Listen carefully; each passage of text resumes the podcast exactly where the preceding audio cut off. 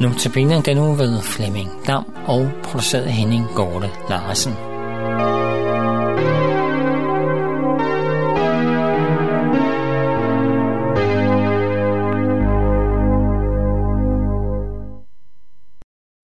Når man færdes i naturen, og er i den i flere sammenhænge i dag, så bliver man forundret over, hvor storslået naturen er, dens variation og dens skønhed. Jeg var i sommer på en uges vandretur i Nordsverige, og her er jeg mulighed for at nyde naturen og være i den og blive stille for den skønhed, der er i den og reflektere over den enorme kreativitet, Gud har lagt for dagen, da han skabte den. I salmernes bog finder vi en salme af David, hvor han på en meget smuk vis giver udtryk for sin refleksion over Gud og naturen. Det er salme 8, og den lyder sådan her. Herre, hvor herre, hvor herligt er dit navn over hele jorden. Du, som har bredt din pragt, pragt ud på himlen. Af børns og spædes mund har du grundlagt et værn mod dine modstandere, for at stanse fjender og havngærige. Når jeg ser din himmel og dine fingers værk, månen og stjernerne, som du satte der. Hvad er der et menneske, at du husker på det? Et menneskebarn, at du tager af det? Du har gjort det kun lidt ringere end Gud. Med herlighed og ære har du kronet det.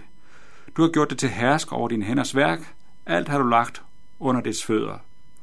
For og okse i mængder, og selv de vilde dyr, himlens fugle og havets fisk, dem som færdes af havene stiger. Herre, hvor herre, hvor herligt er dit navn over hele jorden.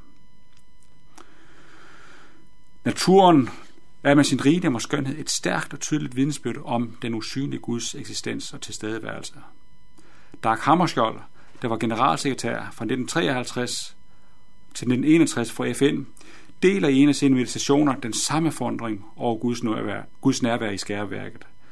Han skriver, Men fra det fjerne fylder noget mit væsen med sin oprindelsesmulighed.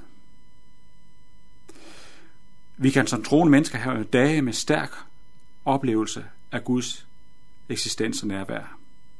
Andre dage er lidt mere modsat. Troen bliver lidt teoretisk, man kan måske ligefrem få samme tanke som David, når han i en salme, der er noget mere pessimistisk end salme 8, der udbryder han.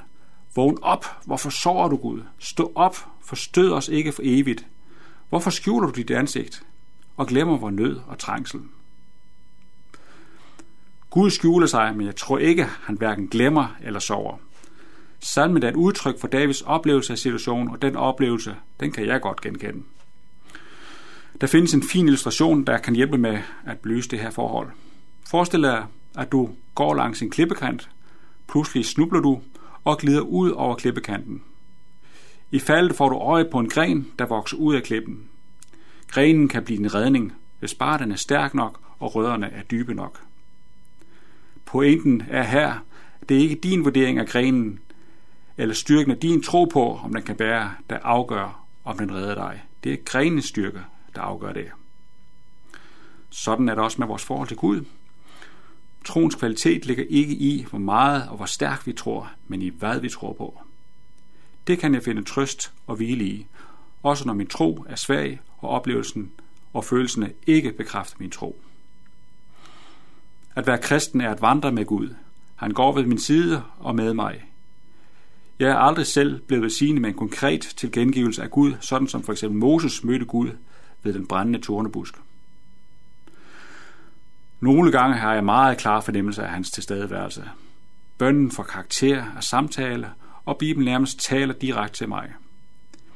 Eller når jeg står midt i hans storslåede natur, kan jeg næsten høre ham råbe fra bjergene. Hvad siger du så? Er det ikke fantastisk? Nyd det. Det er skabt til din glæde.